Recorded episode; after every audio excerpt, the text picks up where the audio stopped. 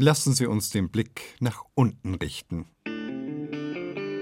Also gerade hier auf den Wiesen haben wir ganz charakteristische Borstgrasrasen, was also eine Wiesengemeinschaft ist, die über seit Jahrhunderten der menschlichen schonenden Nutzung entstanden ist. Und die sind aber zum Teil sehr anfällig einfach gegen Vertritt. Tobias Birkwald möchte diese Wiesengemeinschaft schützen. Er ist Biologe und arbeitet für das Biosphärenreservat Rhön. Dann haben wir auch einige Orchideen und verschiedene schützenswerte Pflanzen. Bei den Tieren gibt es hier bodenbrütende Vögel, aber auch seltene Säugetiere wie die Wildkatze, die gerade zur Brut- und Aufzuchtzeit oder aber jetzt im Winter einfach ihre Ruhe brauchen. Und damit wir Menschen die Tiere und Pflanzen auch in Ruhe lassen, gibt es Regeln. Im Naturschutzgebiet und in den Kernzonen herrscht also striktes Wegegebot. Das ist ein Kollege beim Biosphärenreservat, Lukas Nietzsch. Ich kümmere mich da hauptsächlich um die Schutzgebiete, dass die Wege dort richtig kartiert sind. Lukas ist der Digitalranger des Reservats. Da bin ich immer wieder auch dann mal mit dem GPS draußen und laufe die nochmal ab und kann das dann korrigieren. Und auch, dass die Wegeigenschaften korrekt sind. Er korrigiert das online. Denn das ist seine Aufgabe als Digitalranger. Er schützt die Natur, indem er darauf achtet, dass die Menschen im Internet auf die richtigen Wege gelotst werden. Und dafür muss er erst einmal selbst auf Spurensuche gehen. Machen wir es konkret. Sein Job als Ranger ist es, die Wander- oder Outdoor-Seiten wie zum Beispiel Komoot abzugrasen und sich die Tourenvorschläge in der Rhön anzuschauen. Und dort ist eben genau das Problem, dass kürzlich wieder dieser Weg, dieser Abschnitt als Mountainbike-Highlight in Komoot aufgetaucht ist. Und das ist insofern problematisch, weil es dort einfach zwischen Fußgängern und Mountainbikern immer wieder Konflikte geben kann, weil es einfach zu eng ist für beide Nutzer. Da hinterlässt Lukas dann einen Kommentar und weist auf die Problematik hin. Er schreibt auch die Plattform an und bittet um eine Löschung. Bei seinen Streifzügen durch die Weiten seines Ranger-Gebiets das Biosphärenreservat Rhön ist ja schon riesig, das Internet ist unendlich groß. Bei seinen Streifzügen jedenfalls stößt er auch immer wieder auf Fotos, die es gar nicht geben dürfte. Weil sie offensichtlich von einem Ort aus aufgenommen wurden, den man nicht betreten darf. Auch das natürlich ein Problem, weil, wie das im Internet so ist, wenn es da ein tolles Foto gibt, wollen eine Menge anderer Menschen an genau den gleichen Ort und genau das gleiche Foto machen und posten. Deshalb versucht Lukas, dass die Routenbeschreibungen abseits der erlaubten Wege aus dem Netz verschwinden. Für diese Plattformen und für die illegalen Trails und sowas, da bin ich immer eigentlich darauf angewiesen, dass die Plattformen oder die Nutzer mitspielen.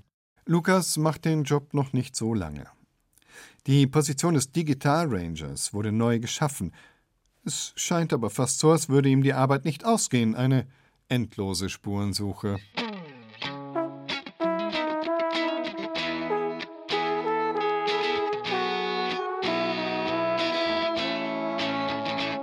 Unsere Sendung hat ein klares Ende.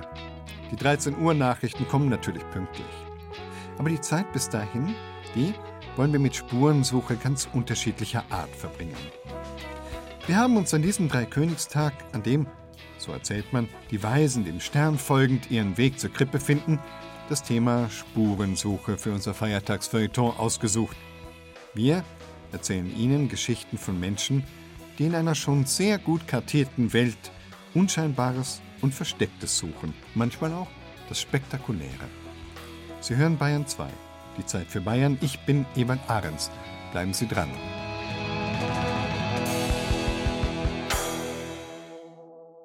Manche Spuren findet man aber auch ganz zufällig, ohne sie eigentlich zu suchen.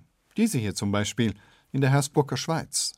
An einem bewaldeten Hang in der Nähe von Neuhaus an der Pegnitz führt ein schmaler Trampelpfad zu einem geschichtsträchtigen Ort, den aber kaum jemand kennt. Folgen Sie Tanja Oppelt auf eine Wanderung mit Josef Schaumann und seiner Lebensgefährtin Birgit. Wir haben die Tour damals gemacht von Ischenfelden nach Neuhaus und da vorne sind ein paar Höhlen angegeben. Die haben wir uns angeschaut und ich bin gern ein bisschen im Gelände unterwegs und gucke so in der Umgebung, was abgeht oder ob man was Schönes, Interessantes sehen kann. Und wir wollten eben den ganzen Rücken noch ein bisschen angucken, sind um den Höhenzug rumgegangen und sind dann auf der anderen Seite auf einen kleinen Pfad gestoßen, wo wir gedacht haben, ja, da könnte er mal gucken, irgendjemand muss er sich was gedacht haben, wenn er da den Pfad austritt. Josef Schaumann und seine Lebensgefährtin Birgit biegen in den schmalen Pfad ein. Es geht steil bergauf. Nach etwa 50 Metern taucht vor den beiden ein Fels mit einer schmalen Öffnung auf. Erst direkt vor dem Höhleneingang sehen sie eine Plakette, die am Fels angebracht ist. Das Metallschild erinnert an den Nürnberger Ludwig Göring. Mitglied der KPD und aktiv im antifaschistischen Widerstand. Druckte in dieser Höhle Flugblätter gegen das Naziregime.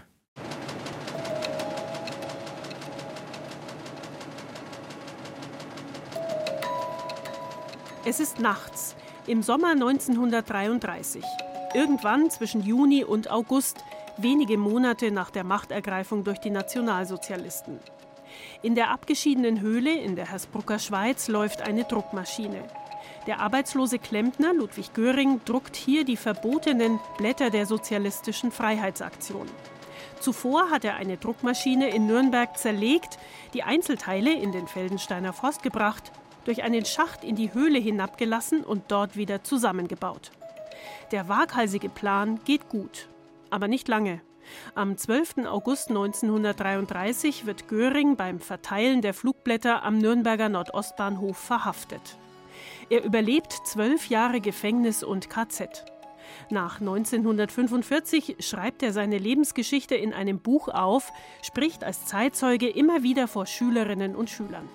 Die Höhle allerdings, von der aus er den Widerstand organisierte, bleibt im Verborgenen. Bis heute führt kein markierter Wanderweg an der geschichtsträchtigen Stelle vorbei. Wer nicht zufällig darauf stößt oder genau weiß, wo sie ist, findet die Höhle nicht. Auch das unscheinbare Metallschild, das auf die Geschehnisse in der Höhle hinweist, ist ziemlich versteckt angebracht. Erst hinter einem Felsvorsprung, direkt vor dem Höhleneingang, wird es sichtbar dass jemand sowas auf sich genommen hat, so weit rauszufahren, der muss ja das Ganze ja kennen. Und wenn man sich da so reindenkt, was in so einem Menschen vorgeht, was der auf sich nimmt, alle Achtung, ja. Ist immer die Frage, wäre man selber bereit, sowas zu machen?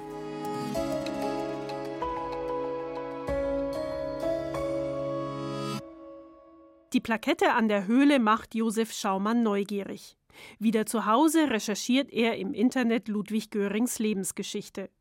Zufallsfunde wie diese Höhle sind für Schaumann das Salz in der Suppe bei seinen Wanderungen. Dafür verlässt er gerne mal die markierten Wege. Verlaufen inklusive. Ich verabrede mich mit Josef Schaumann auf einem Wanderparkplatz zwischen Neuhaus an der Pegnitz und Königstein. Wir wollen die Höhle von Ludwig Göring wiederfinden. Und das stellt sich als gar nicht so einfach heraus. Wir laufen querfeldein durch den Wald, durchs Unterholz, den Berg hinauf und stehen plötzlich an einem steilen Abhang. Wenn wir jetzt Pech haben, sind wir jetzt nicht am Höhleneingang, sondern am Höhlendach. Sind wir oben drauf.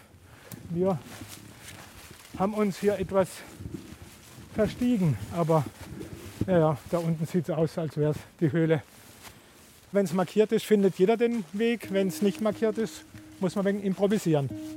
Wanderkarten haben Josef Schaumann und Lebensgefährtin Birgit immer dabei. Dazu ein Smartphone mit einer Wander-App und meistens auch ein ganz bestimmtes Buch mit dem Titel Vergessene Pfade.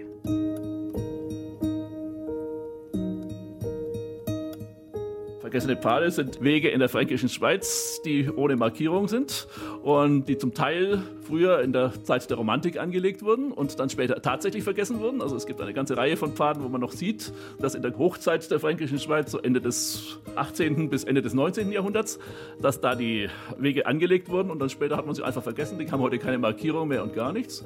Und zum anderen sind es natürlich kleine Trampelpfade, die zu besonders äh, schönen Naturwundern führen.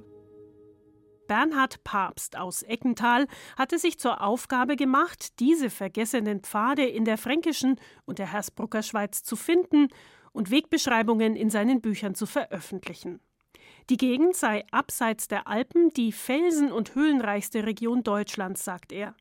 Und nur ein Bruchteil der Naturschönheiten offenbare sich dem Wanderer entlang der markierten Wege. Im Schnitt zwei bis dreimal die Woche ist Papst daher unterwegs, um die verborgenen Schönheiten zu suchen. Er läuft aber nicht ins Blaue hinein. Grundlage sind natürlich immer möglichst genaue Karten. Ohne Karten kommt man also nicht sehr weit. Da sieht man auf der genauesten Landeskarte, der amtlichen topografischen Karte, nur ein paar schwarze Flecken. Das sind also Einzeichnungen von Felsen. Das können Sie jetzt auf der Karte sehen. Und solche Stellen suche ich dann systematisch auf und schaue, was ist da zu sehen. Hinter den namenlosen schwarzen Flecken auf der Karte kann sich ein unscheinbarer Felsen verbergen, aber auch ein eindrucksvoller Höhleneingang oder eine verwunschene Grotte. Das Tolle daran ist, dass man sich eben als Entdecker fühlt sozusagen. Also nicht nur das Naturerlebnis ist da, sondern eben auch das Entdeckungserlebnis, weil man hat eben keine Vorstellung von dem, was da auf einen zukommt. Bei der Beschreibung der vergessenen Pfade muss Papst erfinderisch sein. Manche Wege haben gar keine Markierung. Bei den Touren im Buch heißt es dann zum Beispiel, zwischen zwei eng stehenden Bäumen zweigt rechts ein Pfad ab. Oder nach einem eingezäunten Weidegelände biegen wir links ab. Allerdings, Bäume, Weideflächen, Bänke oder Holzkreuze verändern sich und verschwinden auch mal. Wer sicher gehen will, kann sich auf der Homepage des Bruckmann Verlags die GPS-Daten der jeweiligen Tour herunterladen. Um eine Tour druckreif ins Buch zu bekommen, braucht Papst eigenen Angaben zufolge etwa sieben Arbeitstage. Für die Recherche, das Ablaufen der eigentlichen Wanderung und für die Nachbearbeitung am Schreibtisch. Manchmal behält er seine Entdeckungen aber für sich. Man kann nicht alles, was man entdeckt, veröffentlichen, wobei ich eben grundsätzlich ausnehme zwei Dinge, nämlich einerseits Tropfsteinhöhlen, weil da ist wirklich in der fränkischen Schweiz und auch in der Hersburger Schweiz an den bekannten Tropfsteinhöhlen schon so viel zerstört worden, dass man das nicht verantworten kann, wenn man auf eine unbekannte Tropfsteinhöhle stößt, dass man die allgemein bekannt macht. Und das Zweite, was ich schon geheim gehalten habe, sind äh, Standorte von seltenen Pflanzen. Also ich kenne zum Beispiel Frauenschuhbestände, die abseits von markierten Wegen liegen, die ich also niemals publizieren würde, weil doch dort Leute hinkommen, die dann eben nicht entsprechend sensibilisiert sind und auch einiges zertrampeln würden.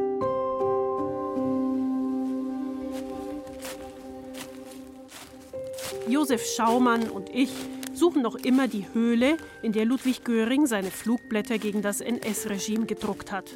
Wir haben uns verstiegen und sind statt am Eingang auf dem Höhlendach gelandet. Also wieder runter vom Bergrücken, nochmal durchs Unterholz und irgendwann liegt der Höhleneingang tatsächlich vor uns. Es sei eine Mischung aus Neugier und sportlichem Antrieb, sagt Schaumann, die ihn immer wieder abseits der markierten Wege treibt. Man hat ja immer das Problem mit Wanderwegen. Frühjahr, Sommer man eine bestimmte Tour, läuft die markierten Wanderwege entlang. Wenn dann aber die ganzen Bäume, Gebüsch mit Blättern behangen ist, sieht man eigentlich nicht, was links und rechts passiert. Und wenn man dann in einem Herbst, Winter unterwegs ist, da sind die Blätter weg, da sieht man auf einmal, dass dahinter eigentlich was ganz anderes noch auftaucht. Wir wollen auch immer wieder mal ein bisschen dahinter oder daneben gucken.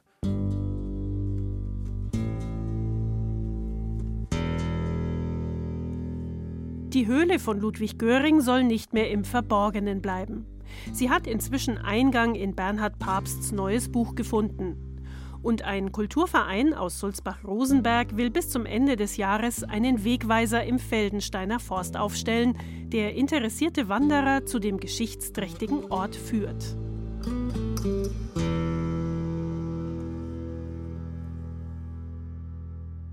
Ja, wir sind heute auf Spurensuche in unserem Feiertagsfeuilleton in der Zeit für Bayern hier auf Bayern 2. Wo führen sie uns hin, diese Spuren?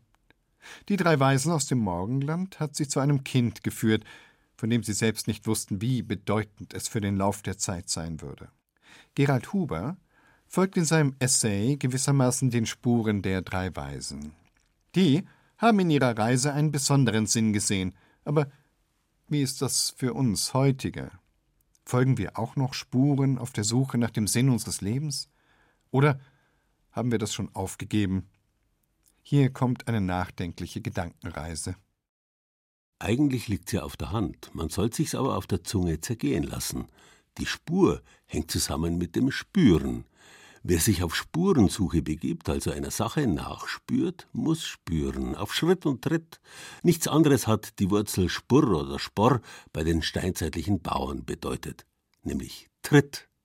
Ein Sporn, ein Felssporn ist vielleicht ein Vorsprung, ein Tritt, auf dem man Halt findet. Mit den Sporen spornt man ein Pferd an, indem man ihm einen leichten Tritt in die Flanke gibt, bis es ja tatsächlich spurt, also dem Willen seines Herrn folgt.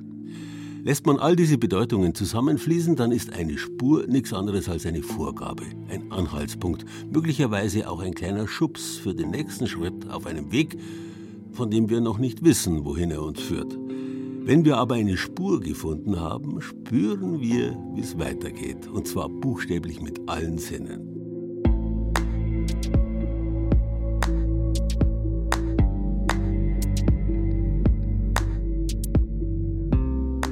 Noch vor dem Tasten, dem Riechen und Schmecken oder dem Sehen gehört dazu an vorderster Stelle das Hören. Wer nichts sieht, ist bloß blind, man kann sich aber vernünftig mit ihm unterhalten. Wer dagegen taub war, englisch thump, blieb früher dump, dumm.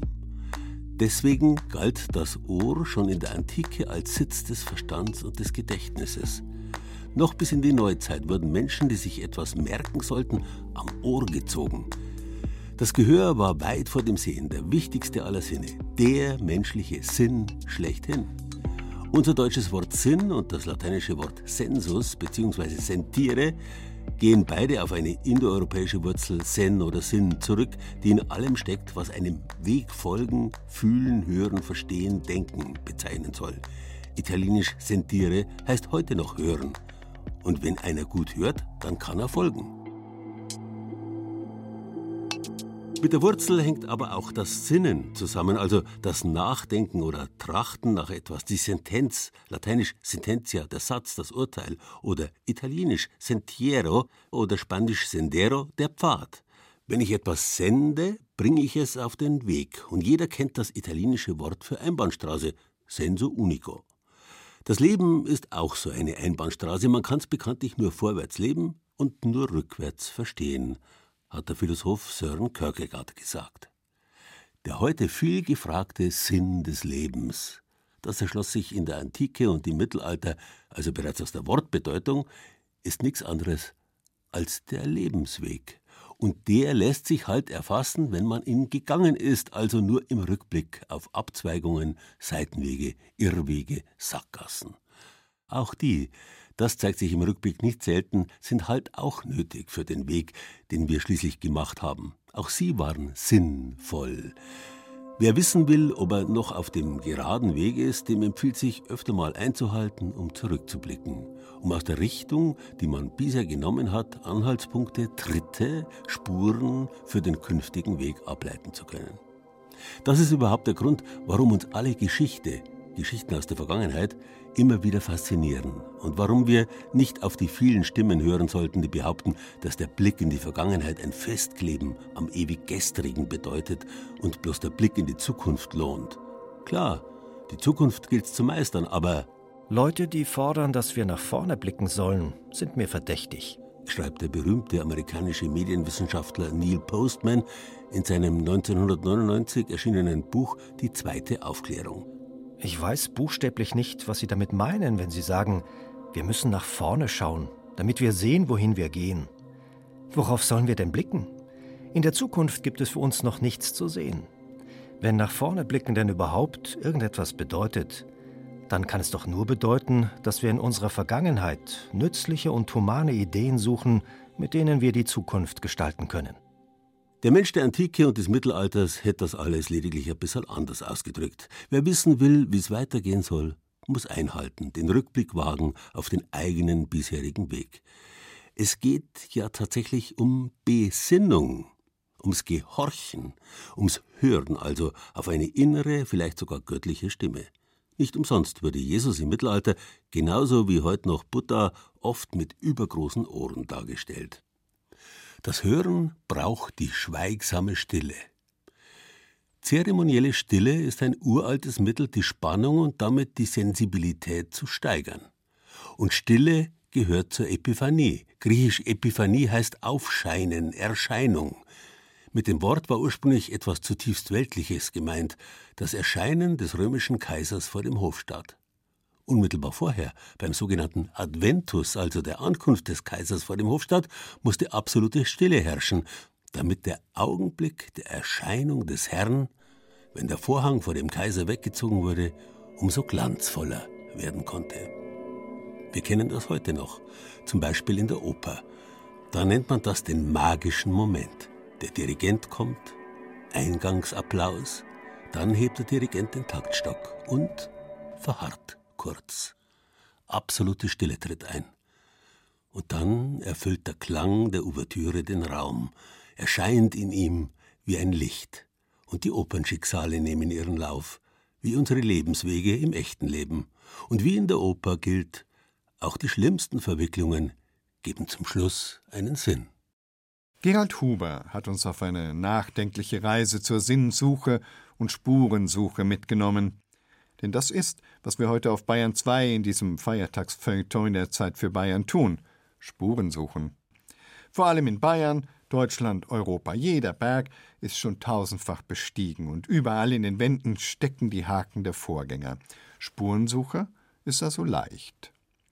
Viel schwieriger ist es, selber Spuren zu hinterlassen. Georg Bayerle hat junge Alpinisten begleitet, die auch in den vielfach bestiegenen Alpen nach neuen, unbekannten Wegen fahnden, um dort selbst ihre Spuren als Erstbesteigerinnen zu hinterlassen. Der Niedersachse Richard Gödecke ist einer der alpinen Altmeister. Aufgewachsen in einer Zeit, als sich Spitzenalpinisten mit einem Arsenal von Haken und Strickleitern die schwierigsten Wände direttissima, also in gerader Linie, hinaufnagelten. Da suchte der kletternde Geographielehrer nach Alternativrouten, die möglichst natürlich durch die Felswand führten. Ja, und da war dieses belebende Gefühl, ich kann hier noch mal eine Erstbegehung machen. Kreatives Bergsteigen, wo man alles zusammen gleichzeitig bewältigen muss. Den Weg für Route finden, einschätzen, ob das geht, ob man selber da hochkommt und so weiter. Rund 100 Erstbegehungen hat er auf diese Weise in den Alpen und den Gebirgen Europas geschafft. Und das seit den 1960er Jahren, als alle Gipfel als bestiegen galten. Zwei Generationen jünger noch ist Caro Nord. Sie zählt momentan zu den besten deutschen Alpinistinnen. Ich bin jetzt 29 Jahre alt und habe letztes Jahr meine Bergführerausbildung fertig gemacht. Ich komme eigentlich voll aus dem Norden, weil ich bin eigentlich in Darmstadt groß geworden. Die Herkunft hat sie nicht davon abgehalten, Profi-Bergsteigerin zu werden. Caro Nord hat auf dem Weg dorthin die Kaderschmiede des Deutschen Alpenvereins durchlaufen, den Expeditionskader. Ihre Trainerin Dörte Pietron half ihr, Grenzen zu überschreiten. Ich habe auch noch eine ziemlich gute Erinnerung von einer schweren Tolomithentour, wo ich so Vollgas an mein Limit gegangen bin, weil ich halt einfach wusste, hey, die Dirt ist unten drunter, sichert mich, das ist safe und ich kann hier alles geben. Was mich so voll zieht, sind halt Erstbegehungen, lange Wände, das Abenteuer. Das habe ich dann auch viel gemacht. Die letzten Jahre viel mehr im indischen Himalaya, Patagonien, in die Antarktis und so weiter. Was aber, wenn der Weg zu den vermeintlich letzten großen weißen Flecken der Gebirge der Erde verstellt ist? Das Corona-Jahr 2020 hat der jungen Frau mit Rastamähne und sehnig durchtrainiertem Körper neue Horizonte eröffnet. Vor der Haustür in ihrer Wahlheimat Schweiz. Ich habe zum Beispiel dieses Jahr ein Projekt gemacht, das ich die Expedition zu Hause gemacht habe. Einmal von Osten nach Westen die ganze Schweiz durchquert mit dem Rad, um die fetten Wände zu klettern. Also so alles aus eigener Kraft zu machen und halt auch das zwischendrin. Also die Tausende von Höhenmetern. Aber es war eine mega coole Erfahrung. Indem sie zurück zu den Wurzeln ging, hat sie, die am liebsten neue Wege geht, den Abenteuerraum Alpen tatsächlich neu entdeckt.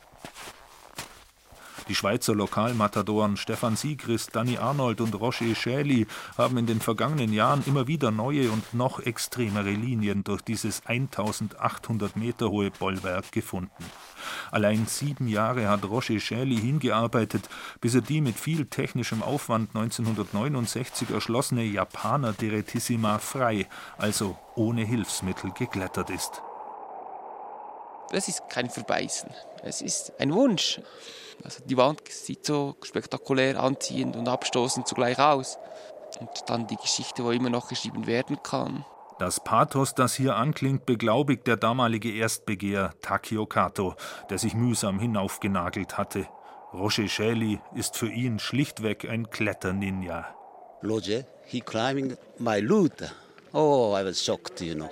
He's like a ninja. So wie hier am Beispiel der Japaner Direttissima werden auch in Zukunft die Grenzen immer wieder verschoben werden.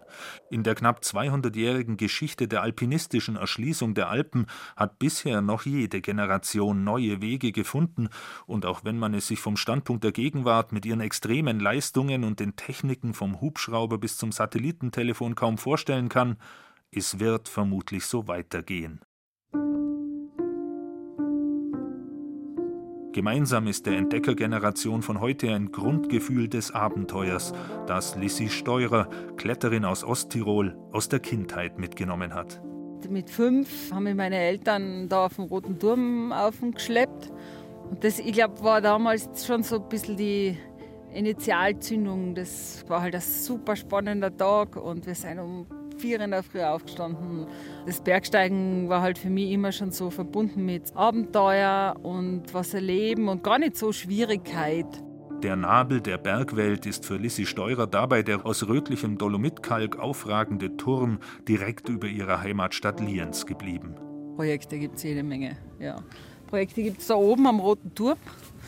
Da gäbe es ja noch einiges zu tun. Schwere Sachen. Aber es muss eben gar nicht die Schwierigkeit sein. Abseits der ausgetretenen Pfade finden sich selbst in den nahen nördlichen Kalkalpen immer noch Routen, die kaum ein Mensch geht. Es sind oft brüchige und wüste Berge wie in den Lechtaler Alpen, die weglos oder auf einstigen Hirten- oder Jägerpfaden bestiegen werden können, die heute verfallen sind. In anderen Alpengegenden aber entsteht die Wildnis gerade neu. Im Piemont und im Friaul wurden ganze Täler von ihren Bewohnern verlassen. Wo einst Bergdörfer oder Almen waren, holt sich die Natur die alte Kulturlandschaft zurück. Auch die Wölfe nehmen wieder von den Bergen Besitz, aus denen die Menschen verschwunden sind. Und dann kommen die Naturgewalten dazu, die sich durch den Klimawandel in den vergangenen Jahren immer massiver auswirken. Muren und Schlammlawinen machen einstige Siedlungsgebiete unbewohnbar. Einst legendäre Eiswände können kaum mehr geklettert werden oder sind ganz verschwunden. Durch den Rückgang des Permafrosts, des gefrorenen Gesteins, werden Berge brüchiger und Wege ungangbar.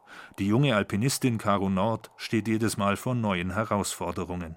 Das ist auch immer eine Gratwanderung, ganz sicher. Da gibt es kein Rezept und jede Situation ist anders. Das ist ja das Krasse am Berg. Jede Situation ist anders, die Verhältnisse sind anders. Und so bleibt es, dieses belebende Gefühl, wenn neue Wege gefunden werden müssen. Wenn die Kreativität gefragt ist und der Mensch heute wie vor 100 Jahren vor der entscheidenden Frage steht, ob er in der Wildnis eine Route findet.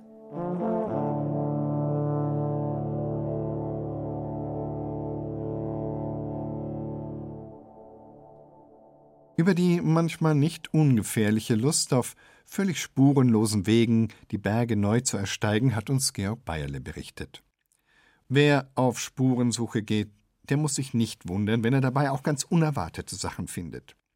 Die Bavarian Pickers sind ein paar besonderer Sachensucher, wie Pippi Langstrumpf sie vielleicht genannt hätte, denn sie suchen und finden, genau wie Pippi Langstrumpf, Sachen, die eigentlich keiner mehr will oder braucht. Autowracks nämlich. Entsorgte Autos spüren die beiden auf und bergen sie. Anja Scheifinger hat sie besucht.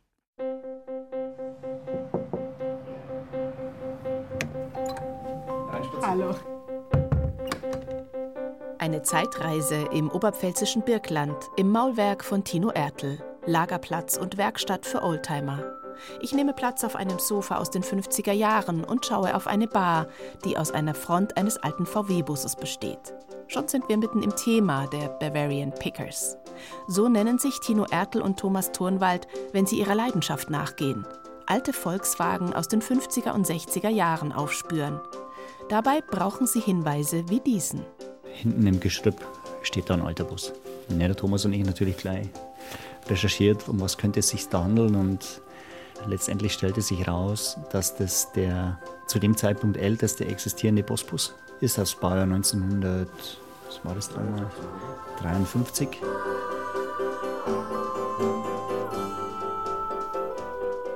War das? Meinst du vorne, oder? Wir blättern im Fotoalbum und betrachten den alten VW-Bus, wie er im Garten eines heute 94-Jährigen steht. Der hat den Bus 1960 von einem benachbarten Schrotthändler gekauft für seine vier Töchter als Spielhaus. Also der war quasi schon länger eigentlich kein Fahrzeug mehr. Der hat er vom Schrotthändler praktisch für kleines Geld gekauft, ohne Motor. Die waren zu der Zeitpunkt dann einfach nichts mehr wert, diese Fahrzeuge. Und dann hat er das Ding einfach in den Garten gestellt, um für die Kinder ein Gartenhaus zu haben. Da sieht man ein Originalfoto aus dem Jahr 1960 oder 61, wo die vier Mädels vor dem Bus sitzen, eh mit dem Schild über dem Bus glückliches Kleeblatt. Die haben den ein bisschen angemalt und dekoriert und einfach sich gemütlich gemacht da drin. Bavarian Pickers wollen dem Mann den Bus abkaufen, ihn bergen. Das wäre eine logistische Hochleistung, aber so haben sie es schließlich schon oft gemacht. Aber warum birgt man ein Fahrzeug, das von Bäumen, Moos und Rost eingenommen wurde? Es sind die Geschichten dahinter, die sie faszinieren, antworten beide wie aus einem Mund. Diese Fahrzeuge wurden natürlich zweckentfremdet. Wir hatten da schon die verschiedensten äh, Dinge, ein Bienenhaus, die dann in verlassenen Schrebergärten standen, ein Gartengerätehaus oder ein Lifthaus, wo der Motor dann quasi von dem Lift angetrieben wurde, war in dem Bus eben diese interessanten Geschichten, warum die dort standen und warum die zweckentfremdet wurden. Also uns bedeuten die Geschichten dahinter eigentlich mehr wie tatsächlich das verrostete Blech. Wo war das Auto vorher im Einsatz? Warum ist das irgendwann im Wald gelandet? Diese Geschichte interessiert uns halt brennend. Ne? Tino zeigt mir gerade auf seinem Handy, wie der Postbus ausgesehen hat, als ihr den angetroffen habt. Also dass man überhaupt noch erkennt, dass es ein Fahrzeug ist, ist ja schon alles, oder? Ja, für einen Laien ist es bestimmt nicht mehr zu erkennen, dass es sich hier um ein Fahrzeug handelt. Es wachsen Bäume am Dach und so weiter. Er ist total außer Form. Die Bavarian Pickers können den Besitzer schließlich überzeugen und den Bus mitnehmen. Und jetzt haben wir ein Vorher-Nachher-Bild. Nachher, also jetzt haben wir noch so ein wirklich verrostetes, wie gesagt, kaum zu erkennendes Fahrzeug, rot lackiert. Nächstes Bild, ein gelber VW-Bus mit Rädern, mit Fensterscheiben wieder. Was habt ihr alles gemacht, dass es von Bild A zu Bild B kommt? Wir haben die Karosserie in erster Linie wieder in Form gebracht, weil die natürlich sehr, sehr deformiert war. Die Fenster, die fehlten, wieder eingesetzt, auf Achsen gestellt, auf Räder gestellt, dass er rollbar ist. Den zweiten Lack, der Thomas und ich haben dann versucht, ganz, ganz schonend diesen zweiten Lack zu entfernen, weil es ist wieder eindeutig als Bus der Deutschen Bundespost wieder zu erkennen. Wenn Sie einen Hinweis bekommen, dass irgendwo ein Fahrzeug herumsteht, das für die meisten nur ein Haufen Schrott ist, dann beginnt für die Bavarian Pickers ihre Schatzsuche, wie sie es nennen. Am spannendsten oder mystischsten war dieser äh, Mercedes-Bus, wie der da stand im Wald, ohne Fenster, äh, den wir da geborgen haben. Wir sind da hingelaufen und auf einmal sieht man vor Weitem dieses Monster stehen. Also hat das Wetter auch gepasst. Also das war ein bisschen so mit Nebel überzogen. Also das war gigantisch.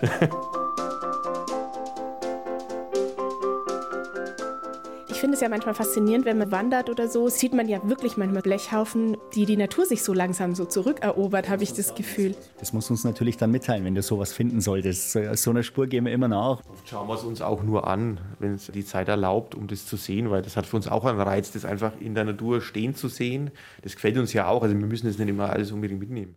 Abgesehen davon, dass die Bavarian Pickers Wracks auch nur mitnehmen können, wenn sie die Besitzer ausfindig machen und diese einverstanden sind.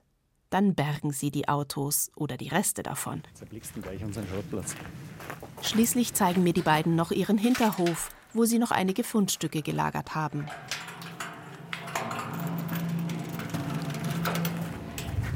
Also das ist ein alter weißer BMW. Schön verrostet, aber immerhin hat er Räder, auch wenn sie platt sind. Das schaut zumindest wie ein Auto aus, ne? Ja, genau. Und da ist tatsächlich ein Baumstamm schon durchgewachsen, oder? Das ist ein BMW neue Klasse aus den 60er Jahren und da ist tatsächlich auch vorne noch sichtbar ein durchgewachsener Baum durch die Stoßstange. Dann hier eines umgangssprachlich große Isetta, aber es handelt sich um einen BMW 600, den wir vor zwei Jahren aus dem alten Bachbett geborgen haben. Da floss wirklich durch das Fahrzeug so ein kleiner Bach durch. Also interessant ist ja vor allem das Innenleben. Es gibt ja keine Fenster. Da ist ja so ziemlich alles verrostet, was verrosten kann, oder? Da ist alles. Die Fenster sind eigentlich immer das Erste, wo kaputt geht. Und dann stolpere ich beinahe über ein paar verrostete Bleche, weil ich sie nicht bemerkt habe. Für mich sehen sie aus wie Abfall. Aber die Augen von Tino Ertel und Thomas Turnwald leuchten, als sie sagen, hier stehen unsere Schätze. Das sind ganz, ganz frühe VW-Busse aus Anfang der 50er Jahren. Die ganz, ganz frühen hatten nur eine Hecktür.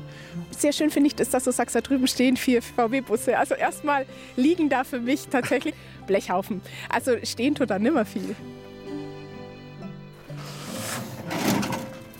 Dann, das gehört eigentlich zu dem. Das ist ein weiterer Bus und da sind gehören viele Teile dazu. Wir haben das jetzt hier halt nur ein bisschen äh, sortiert. Ob sich das alles auch finanziell lohnt, will ich noch wissen. Das muss es nicht, sagen die beiden. Schließlich ist das ja ihr Hobby. Im Idealfall, wenn wir einen neuen Besitzer finden, kriegen wir unsere Unkosten grob rein. Das haben wir jetzt ein, zwei Mal geschafft. Aber dass unterm Strich was übrig bleibt, nee. Das ist für uns auch nicht der Spirit. Also, nee. Also uns geht es um die Sache. Es ist schön, das zu sehen. Es ist schön, das zu bergen. Wenn sich am Schluss noch einer findet, der da wieder was draus macht, dann haben wir eigentlich alles, was wir wollen.